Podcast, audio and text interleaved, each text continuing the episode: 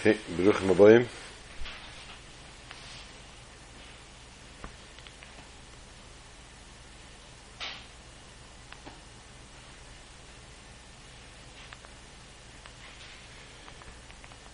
Shabbos, Pash Vayechi, Chazak,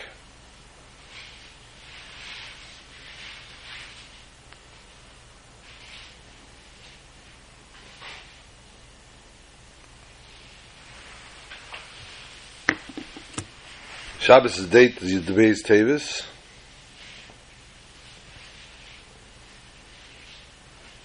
But tonight, as we know, is Asara B'Tevis.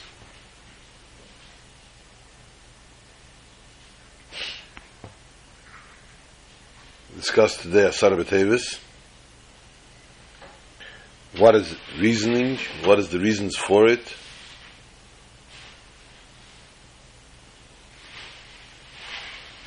Discuss.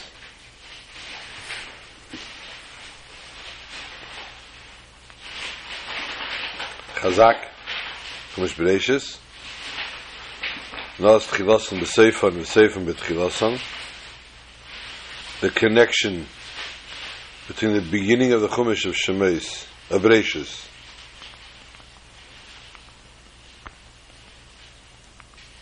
And the end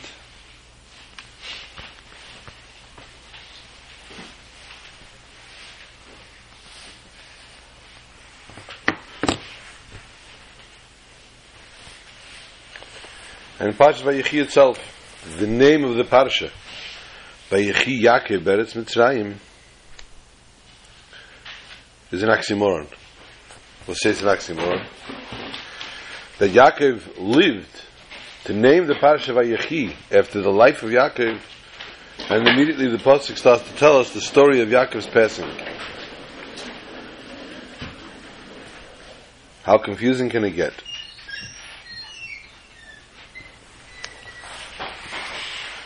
We know the klal. Mahu b'chayim, mazare b'chayim, afu b'chayim. As long as the children are alive, the person lives on.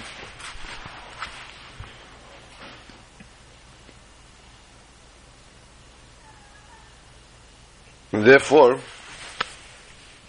the Pasuk tells us Rashi tells us, the Gemara, Yaakov le'meis. Yaakov did not die.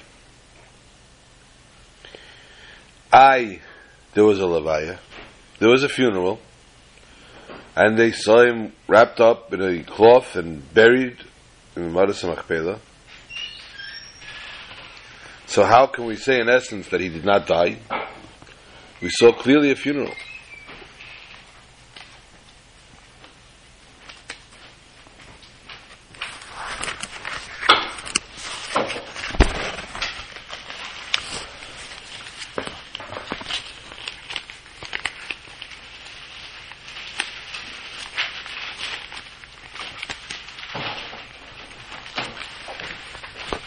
Someone touch this.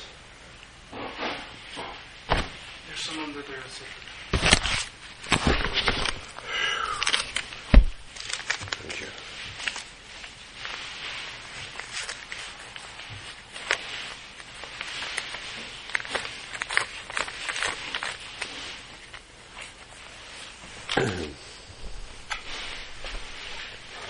the funeral was visual. People saw a funeral happening. So how can we say in essence that Yaakov did not die?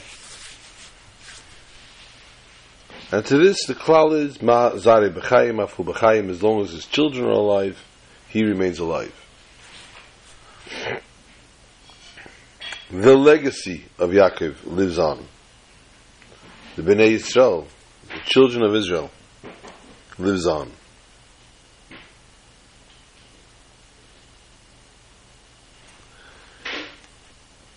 question sometimes becomes who is and what is and how does it actually work?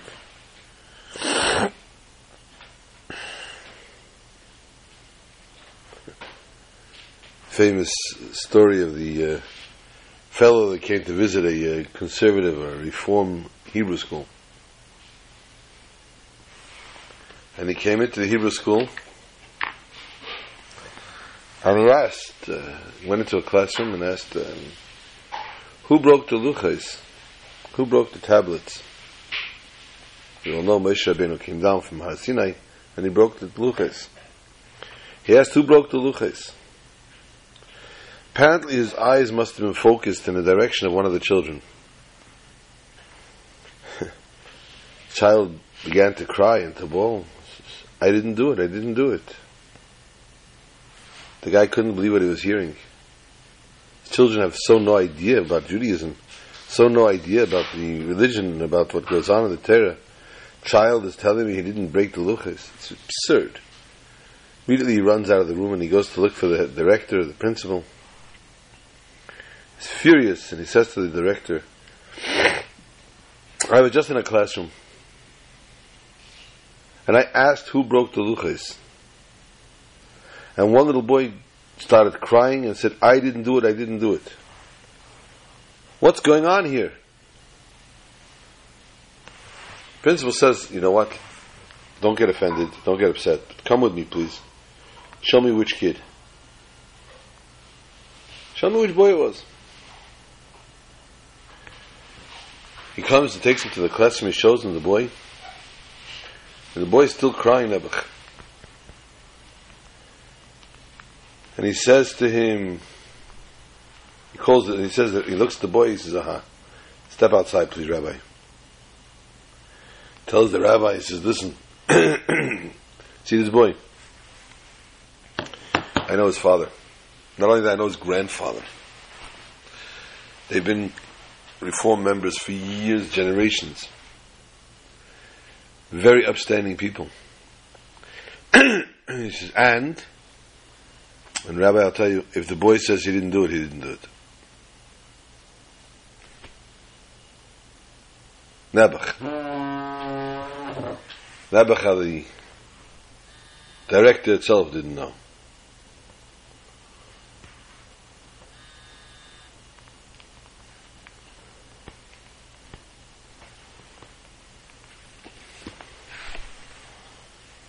The Jewish nation, though, lives on in such a way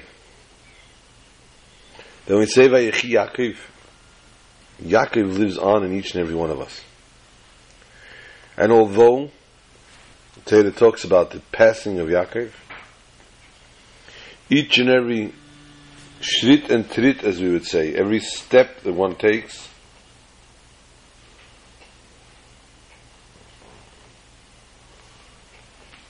person does in the way of Torah, if you're doing in the way of Torah, Torah life, you're going in the way of Yaakov Avinu. Vayechi is Gematria 34. Yosef was 17 years old when he was sold.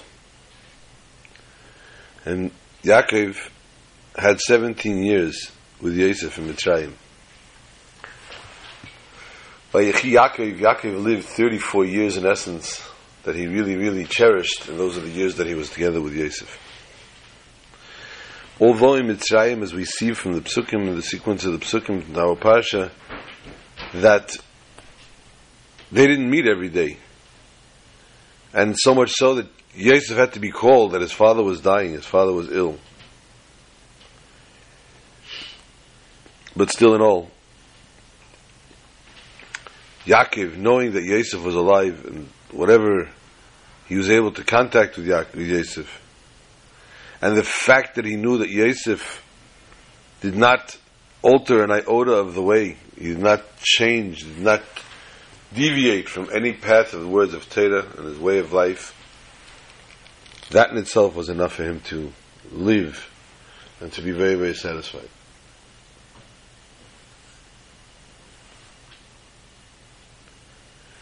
We know the famous beginning of our Pasha. The Pasha opens up with the story of Yaakov wanting to bless his children.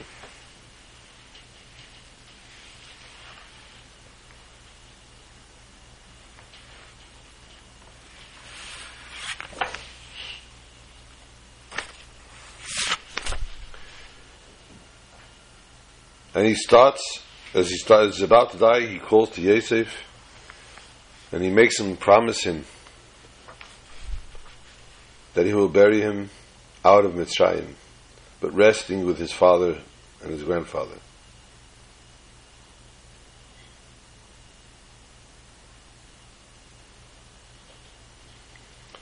And Yosef swears. Strange, Yosef had to actually swear.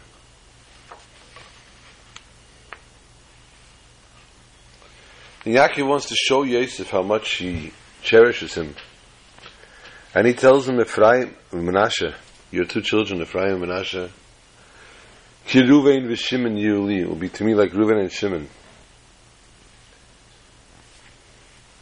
A simple layman's question, why Reuven and Shimon out of all the brothers? Why doesn't he say like Yosef and Binyamin? If he wants to really impress him, that he cherishes, loves them. We have the Balaturim, who's very, very clear in describing Torah in its secret ways, in its hint, in the form of hint of remez. It's not Said is a secret. Remez is a form of hint. Very often, the Balaturim finds very interesting, intriguing gematrias. And the Balaturim says that Reuven and Shimon and Menashe and Ephraim are the same gematria. So therefore he says Ephraim and Menashe, ki Reuven and Shimon. Because Ephraim and Menashe and Reuven and Shimon are the same gematria. They have the same numerical values. That very strange thing happens here in the dialogue.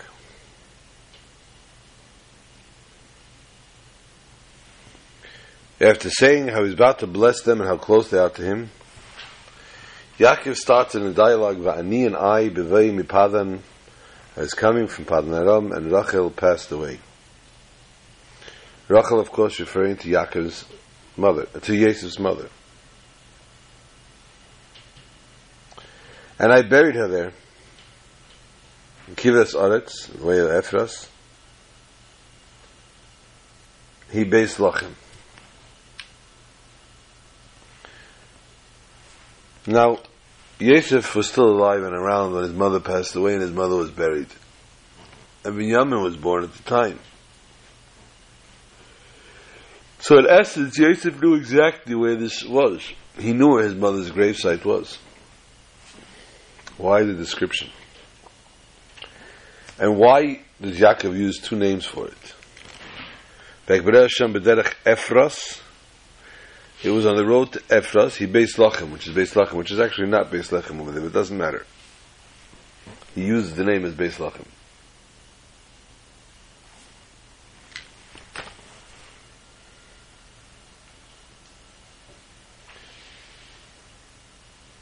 Nekama, revenge, is an ism in. It's a prohibition from the Torah to take revenge on somebody. If one wants to prevent something happening to somebody, and they knew, they know this fellow is a swindler, this fellow is a, a bad part of society, and can cause damage and has been causing damage on and on, repeated, repeatedly damages people, and they want to get them out of commission,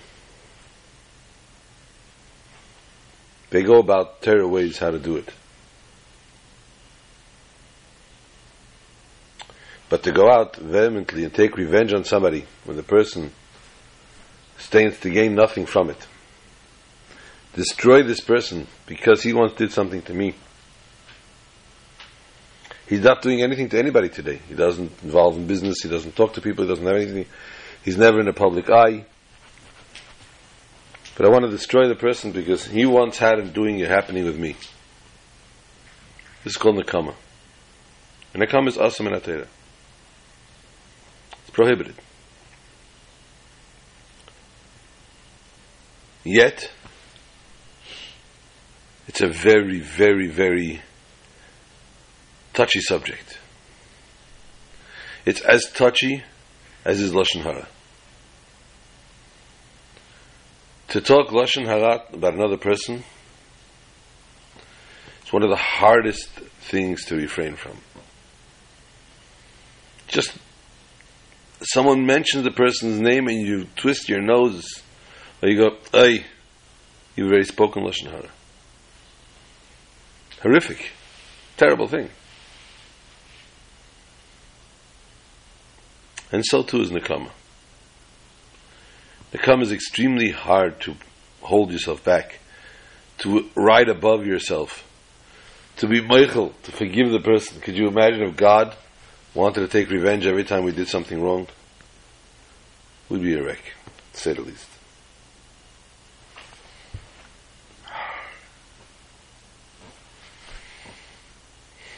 Yaakov trusted Yosef. Yaakov saw Yosef was such a trustworthy fellow that he ran Egypt. And he had no personal interest vested in Egypt. Egypt was a Goyish country, a Goyish land.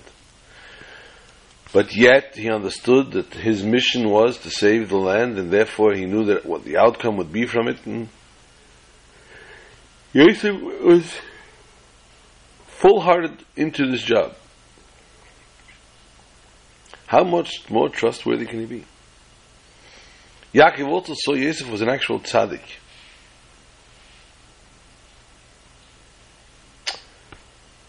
Talking to a tzaddik, a king, a viceroy. Yaakov had his doubts. What doubts did he have? Yaakov knew that he would have to depend on Yosef to be buried outside of Mitzrayim. His reason not wanting to be buried in Mitzrayim, there's many different reasons. One, he says straightforward, he did not want his gravesite to be made into Avodah Zarah, to idol worship. People respected Yaakov greatly, and had he been buried in Mitzrayim, people would bow down to the site and they would they would pray there, become a praying, but not not as a prayer site like we daven now by Kever Aves. We daven in Chevron in the Maras Machpelah. We're not davening to the stone. We don't daven to the person. We daven that the person should be beseech for our part and take our tefillahs.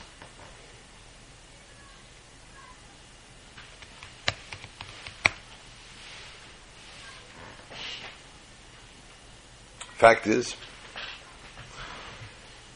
Yosef's a human being, though, with emotions and very strong emotions for his mother. And as a strong emotions for his mother, he would say, Ta, you shorted me. It's not just my mother that's not going to be buried together with you in, in, in the caves. It's more than that. I can't hold up my head and say my mother is buried in Maras Machpelah. So, in essence, how do you have the audacity to call me down now and make me swear that I'm going to bury you there if you didn't do that for my mother? Be a perfectly human reaction to the story. Yosef's mother was short-handed, and therefore, if he had the powers to take a little nikama, a little revenge on his father, whom he loved and cherished. Therefore, Yaakov is telling him now, before I bless the children, I want to make something straight. I want to set this straight. Set this for the record. When we were going in travel, Yaakov tells Yosef that his mother died in childbirth. His mother died in childbirth, and therefore I had to bury her where we were. Bederech Ephras, on the way to Ephras. Hebes Lachem does not make it a zip code. When he says this is Bethlehem, it does not make it the zip code of this place became Bethlehem. And oddly enough, why would one call a f- burial ground Beis Lachem. Why would one call a burial ground a house of food? Beis Lechem is a hotel. A hotel could be a Beis Lechem. A burial ground is not a Beis Lechem. So why would Yaakov name it a Beis Lechem?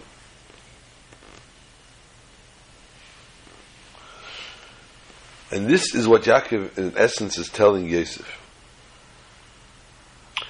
That you should know, my son, it was a sacrifice that your mother herself did. And Rashi says to the Ben Chumash the Mikra,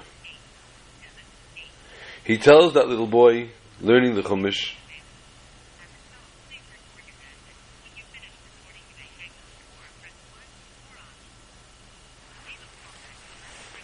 why she was buried there. She should be a help to her children.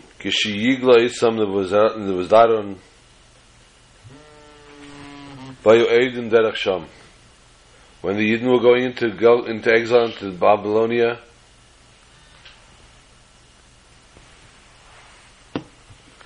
when they were going into Babylonia, the Yidden needed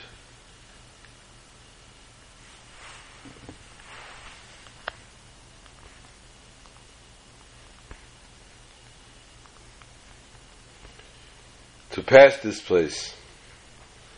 And this is the place where they prayed.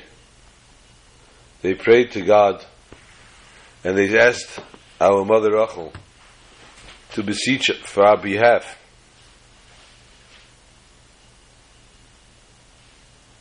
And Rachel goes and cries and asks for pity on her children.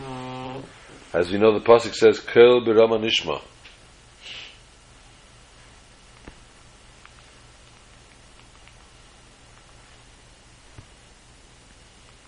That a voice is heard above. V'Hakadosh Baruch Hu Meshiva, and the Almighty answers Rachel Emenu. Yesh sachar lefulaseich num Hashem. There is reward to what you have done.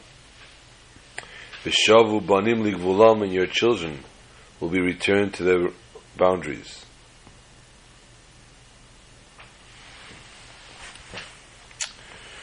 And we've spoke many times of Rachel made a sacrifice that she had for her children to be buried on Beis Lachem Dafke so that the children will always be able to come and daven and pray to her. When Yosef himself was being dragged down to Egypt, he too went over to pray by his mother's grave.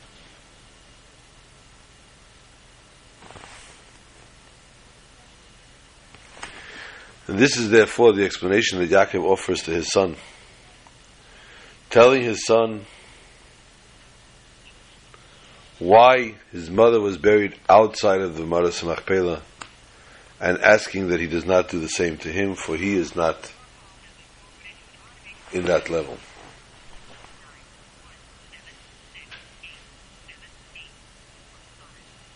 From everything we learn, from everything in Torah we have a lesson. Because Torah is Lashon Hira. We see Yaakov puts the hands, sikel as Yadav, he switches his hands around, and he takes his right hand and places it on Menashe and Yosef on, on Ephraim the left. Vayatmech yad oviv lehisir Esa me'al reish Ephraim al reish Menashe. Yosef comes to try to straighten them out. He tries to come put them back where they belong. Yismech. Why? Your father's doing it. He's lying there on a deathbed. Why are you mixing in? And what were you trying to do to hold back your father from blessing your child?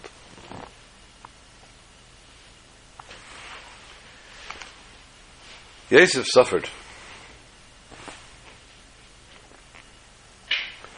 Yosef suffered from jealousy. His brothers were all jealous of the way his father treated him keeps falling offline and drive me nuts.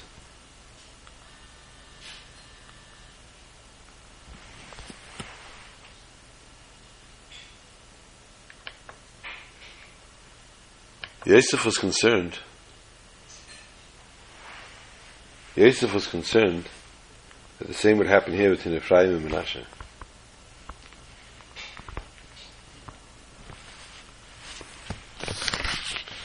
Yosef was concerned that there would be a, a jealousy welled up over here. As the Chazal says, "Le'elam al yeshana adam b'nei ben abanim." A person that should not treat children differently one than the other. And the raya the Gemara brings the proof is from the story of Yosef, how he was resented by his brothers for it. But Yaakov didn't have that problem. Yaakov didn't know what happened to actually to Yosef. Yaakov never got the story that he was sold. Yaakov was never given, he knew that the brothers were slightly jealous, but he never saw, he never knew that this was the actual outcome of the jealousy. And therefore,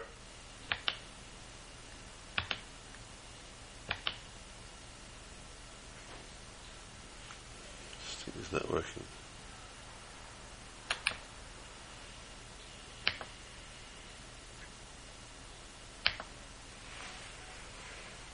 And therefore, Yaakov was not concerned with the jealousy issue. Yaakov didn't see it amongst his own children that badly, and he knew how he treated Ya- Yosef. So, being that the case, he was not concerned with it being the same thing with him. I'd like to just turn the focus on the share a moment, a few moments actually, to the uh, date on hand, Asara B'Tevis.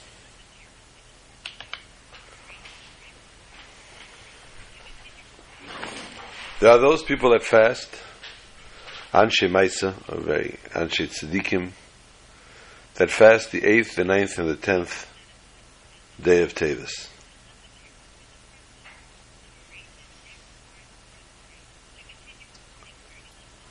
Why all three days?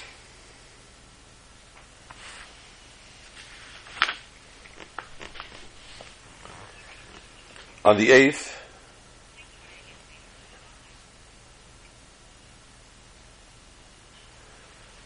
the the um, the Torah, the entire Torah was translated into Greek.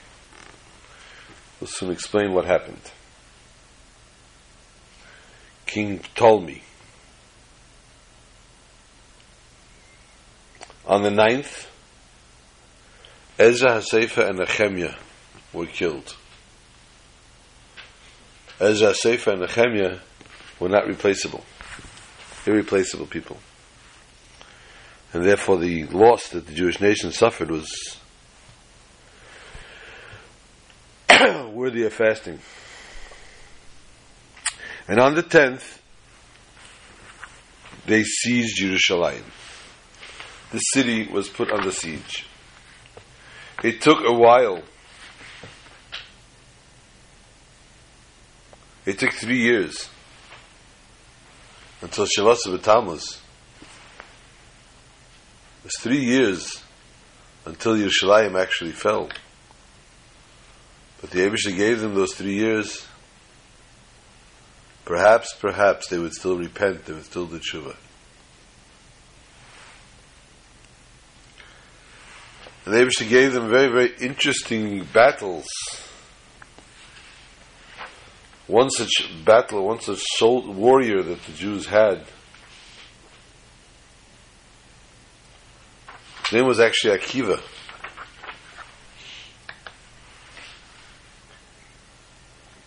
And this Akiva was a very, very, very strong man. And he stood on top of the wall surrounding Yerushalayim. And he caught with his hands, with his bare hands, the stones that were being tossed at the at Yerushalayim, so that it should not enter into its cell to hurt people, and threw them back. He caught not only with his hands, he caught with his feet as well. Until the Yidden were no longer Zeicha, they no longer had the merit of this man's protection, and a strong wind came by and toppled him off the wall.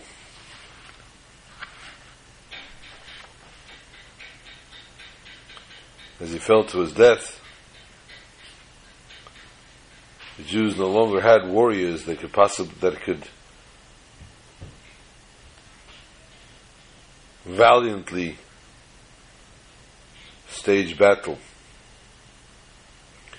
The situation had gotten such after the siege of Yerushalayim, there was no food, there was no water. And the famous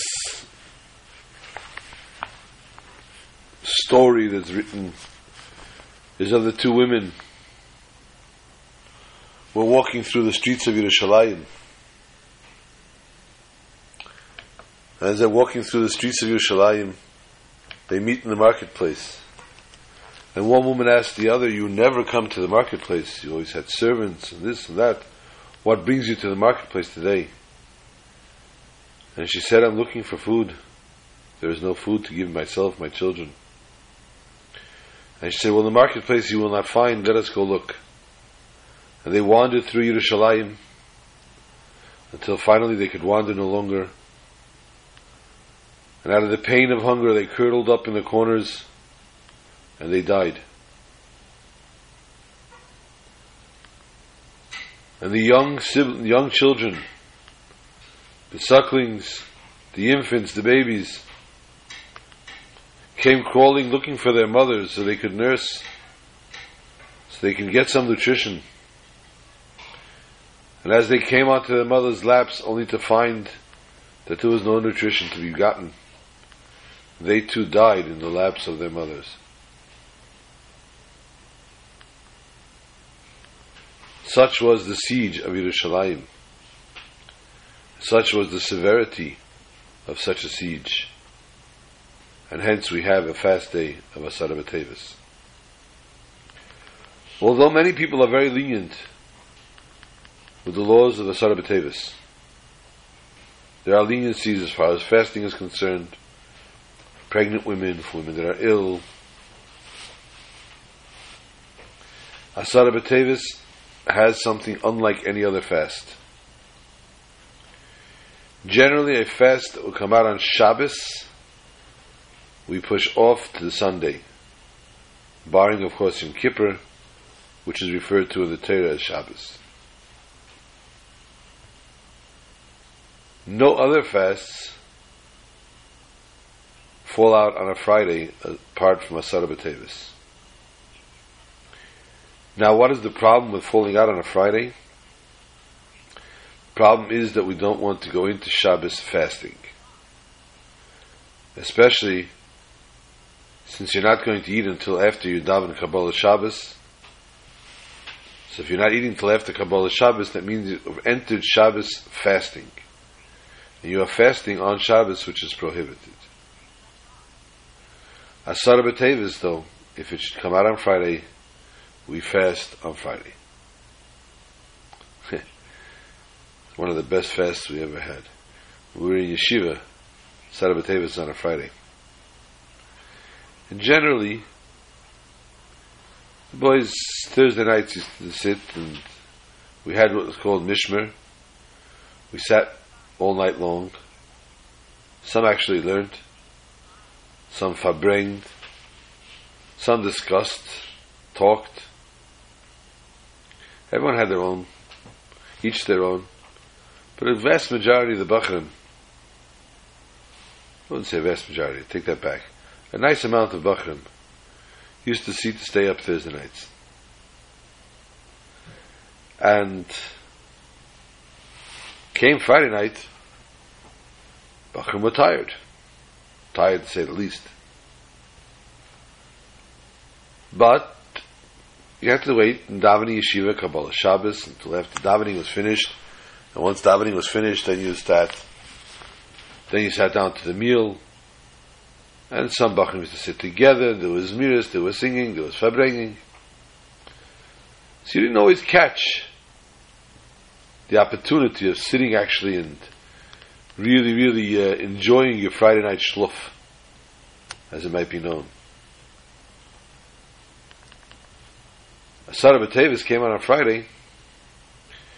There was no delay of davening. Davening had to be done immediately as soon as Shabbos came in. Whereas it used to be davening was 8 o'clock. We used to have Seder Chassidus, Seder Nigunim. And then we used to ask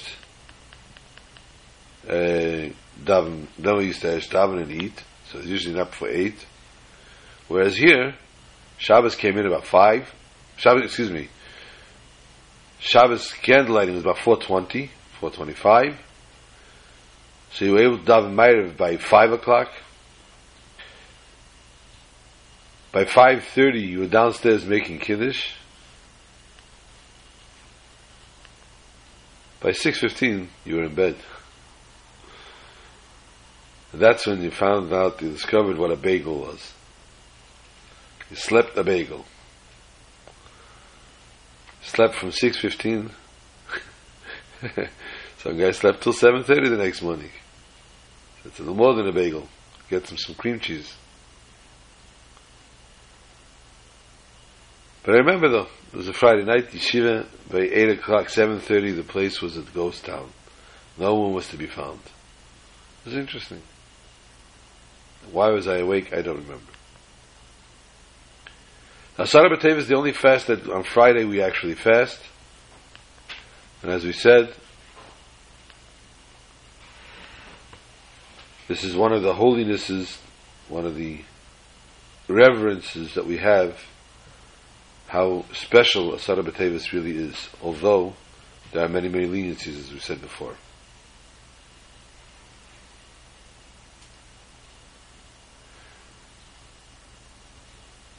What led up to Asara B'Tevis? As we spoke before, first we will talk about Ches, the eighth day of the month. Ches Tevis, the translation of the Torah in Greek. King Ptolemy wanted to cause trouble. Now, let us understand what causing trouble means. Torah is written in the holy tongue. Torah is written in Lashon Kodesh. Being written in Lashon Kodesh, it has a special kedusha to it, a special sanctity that the entire world respected and feared. If anyone wanted to learn Torah, Gentile, anybody wanted to learn Torah, they had to learn Lashon Kodesh. They had to learn the holy language first. By translating it into another language, Torah was not, God forbid, well, it was desecrated. So much so that it is brought down that the day that they translated to Greek was worse than the day that the Jews bowed down to the golden calf.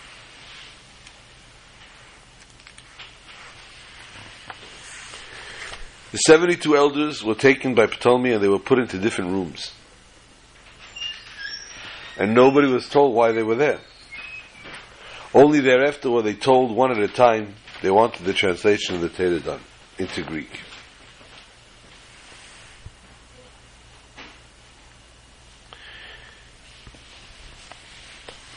There are many things in the Torah that when you take it a literal, literal translation, if you don't accept it as kedusha words, holy words of Torah, they come across very strangely. One of the bigger problems that the elders found was that the arneves is not allowed to be eaten. The arneves is a rabbit. The arneves also happens to be the name of the queen of Ptolemy. Being Ptolemy's queen, it is a it would be a very big problem if they were to write about the arneves in their translation. And therefore, all of them had the special Ruach HaKodesh, the spiritual guidance that guided them to alter the word arneves to a different word. And they all used the same word. Bereshis bara elikim. In the beginning, God created. They wrote, God created in the beginning. Why did they write that? Because he would say, in the beginning was the creator.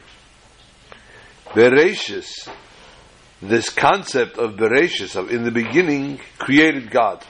And then God might have created the world. But it would ultimately give him a leeway to say that there was a superior, God forbid, something superior to God, Rahman al And many, many different other things. I will make man. They wrote, we will make man.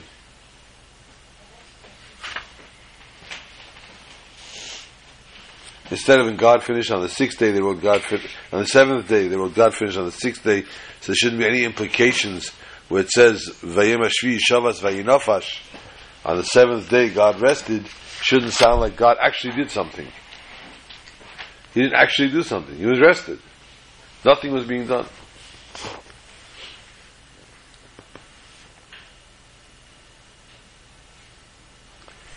And many, many other different differences that they made. Not to get caught up in the words and the trickery, the treachery that Ptolemy wanted to cause. And bottom line, they all did the exact same thing. 70 people in 70 different rooms. But still in all, this was a churban a destruction of the Jewish nation, a desecration of the Torah, as I said before, at the level of the golden calf.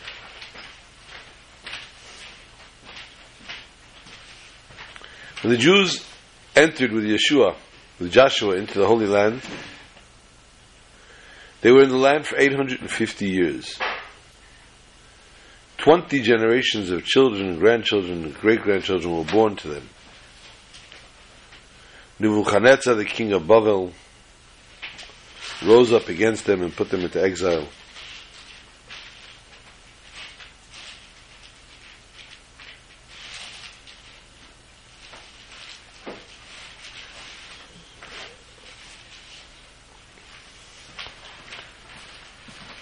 And as they entered the Holy Land, they enter it with, of course, condition that you do what you're told to do. And the Holy Land was compared to a prince that was only used to eating very fine foods, and ultimately one day ate something that was not so fine and regurgitated everything up. And so too the Jewish nation was told that the land can only tolerate people that are God fearing and do mitzvahs. And if anybody has a different opinion of that, they will be driven out.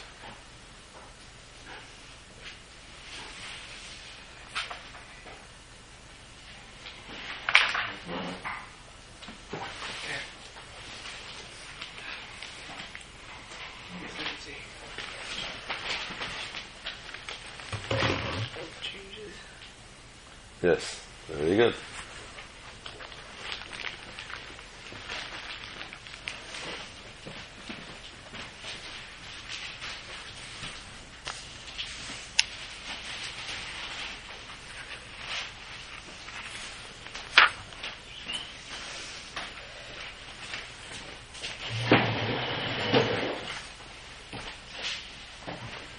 Fast starts in the morning. It does not start from the night before. Only Yom Kippur and Tisha B'Av have the night before. It starts from the morning, from daybreak.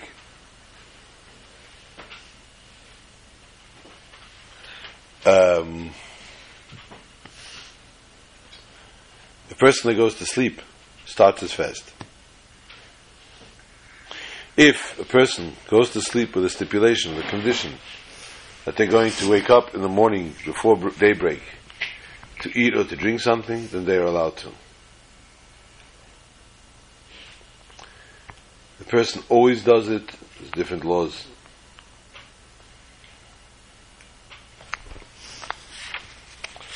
Otherwise, when going to sleep, the person began his fast.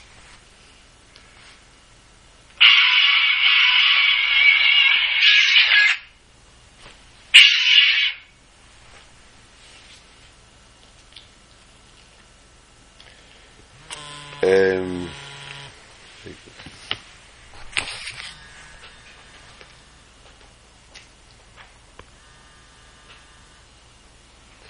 okay, I guess the text comes in on the right time.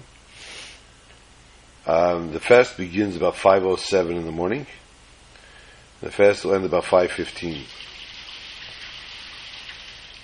Thanks to the uh, updates and text messages by Shalom Meir. We're allowed to wear shoes, allowed to bathe.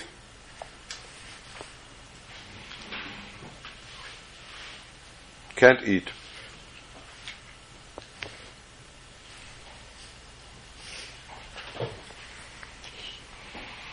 Anenu is said in the morning by the Chazan in the Chazaras HaShatz and by Mincha Minyan says Anenu as well in the, the quiet Shmanesei. The reading of the Torah both for the morning and the afternoon and the reading of Vayechal which talks of the story of the golden calf of when the when Moshe broke the tablets.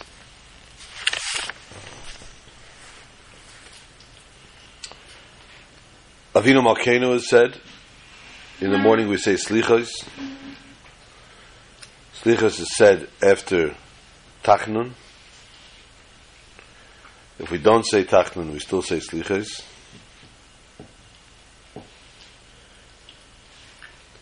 And then we have to clarify what the uh, Avinu Malkeinu situation is when Tachnun is not said. I believe, my noble opinion and recollection, we do say it because it's special for the Tainus. It has nothing to do really with the Tachnun itself. Let's try to put a phone call in as we're talking. Let's see if we can get a, a ruling on that.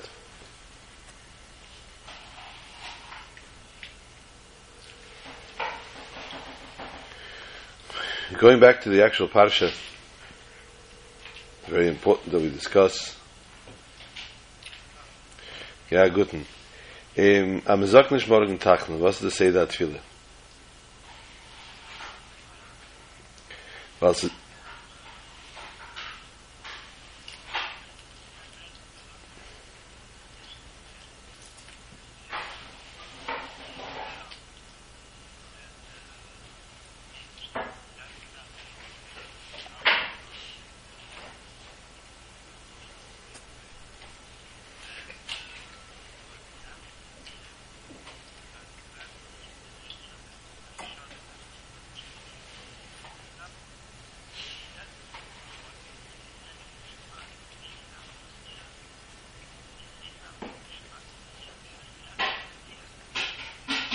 I have the Nittik over here, yes.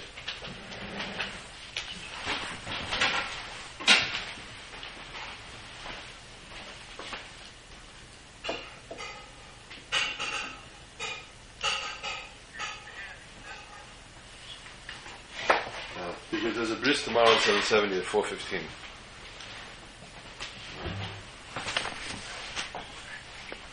The whole day is there's a bris by Yisamakin.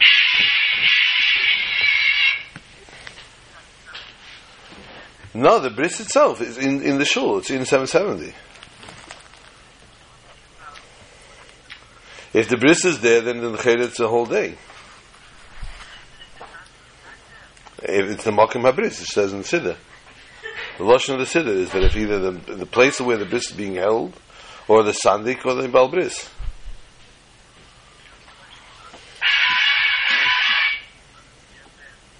Have Rabbi Ben, yeah. meine, dass er steht in Sider, bei Yashe Volatzin. Let me find again the Siddur. I believe it's a Siddur. I believe, I believe in Uzer Sider, they steht in Sider, bei Yashe Volatzin. Bei Yashe Volatzin, one second. Um, okay, we're going to talk about the Sider.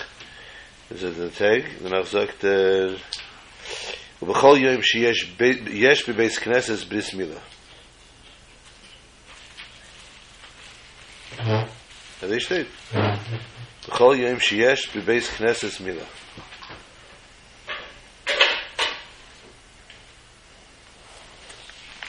Yeah. Okay, so therefore, bo, va, yeah, yeah, was mit Avinu Makenu?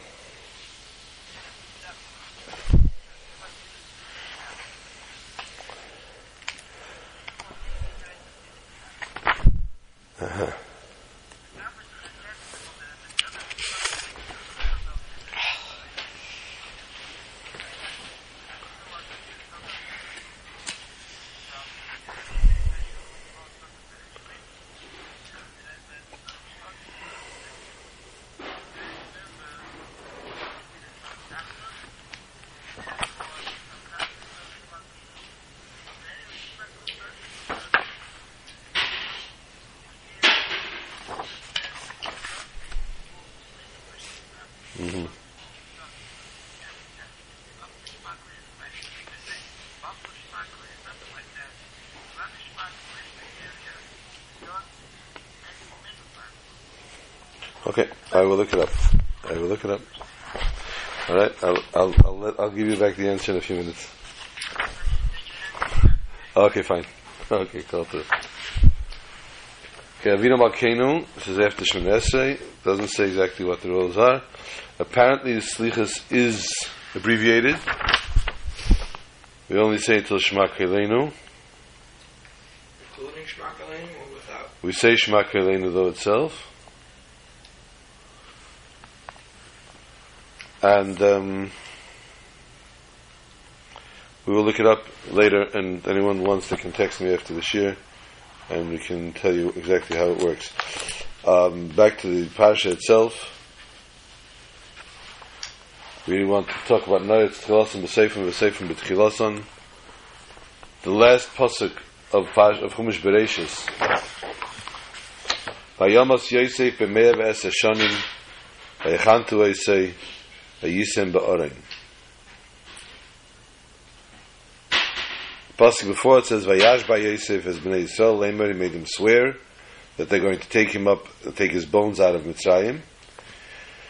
And then again the pasuk repeats Vayamas Yosef. It doesn't say why you could just say Vayamas and he dies at this age. Why is it telling us that Yosef died again? And the lesson for that is, of course, that we know that Yosef died in Mitzrayim. The same Yosef that came to Mitzrayim died in Mitzrayim. He died as Yosef. He never changed his name to Tzafnas Paneach. He never changed his name to anything. And he remained as the name Yosef.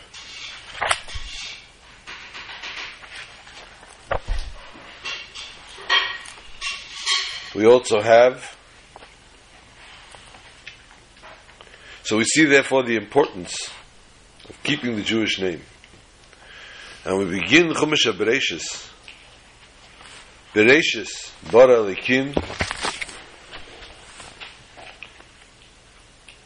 Bereshis is Bara Shem Yisrael Tikra. Bara Shem Yisrael Tikra.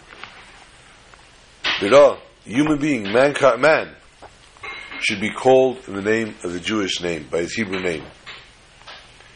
So we see therefore the beginning and the end of Bereshis. The lesson is the importance of us carrying on our Jewish name.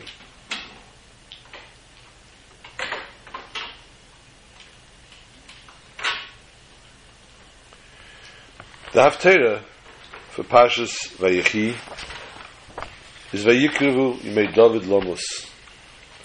And it came to the day the passings of David, the King David. What is the connection with the passing of David and Vayechi Yaakov, the passing of Yaakov Avinu?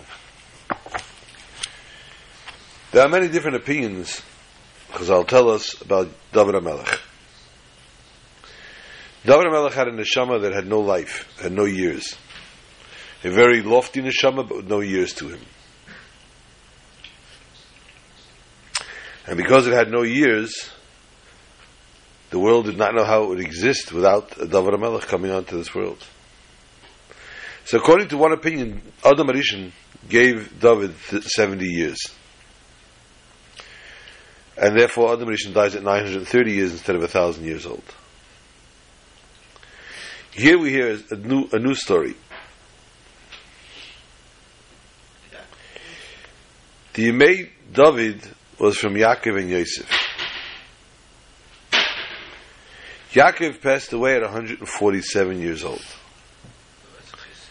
whereas his father died at 180.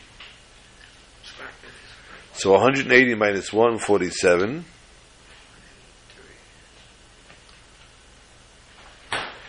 Yosef dies at 110 years old, which is 37 less than his father died.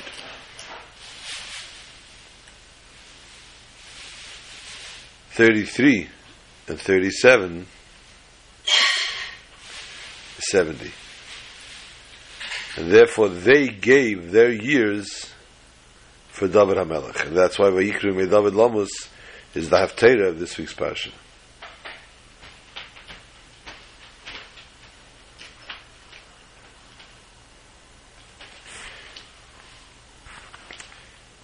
I guess we're going to complete, we'll finish at this as we come to Parsha Chazak, and therefore we should be Chazak, Chazak, and it's Chazak, and we should be able to strengthen ourselves, and we should have the ultimate strength of the Geula Amitis Vashtema, Ayidei Mashiach Zikenu, this very Shabbos. Amen. And we should not have to fast tomorrow. Chol Tov. That was the most interesting share I've heard you.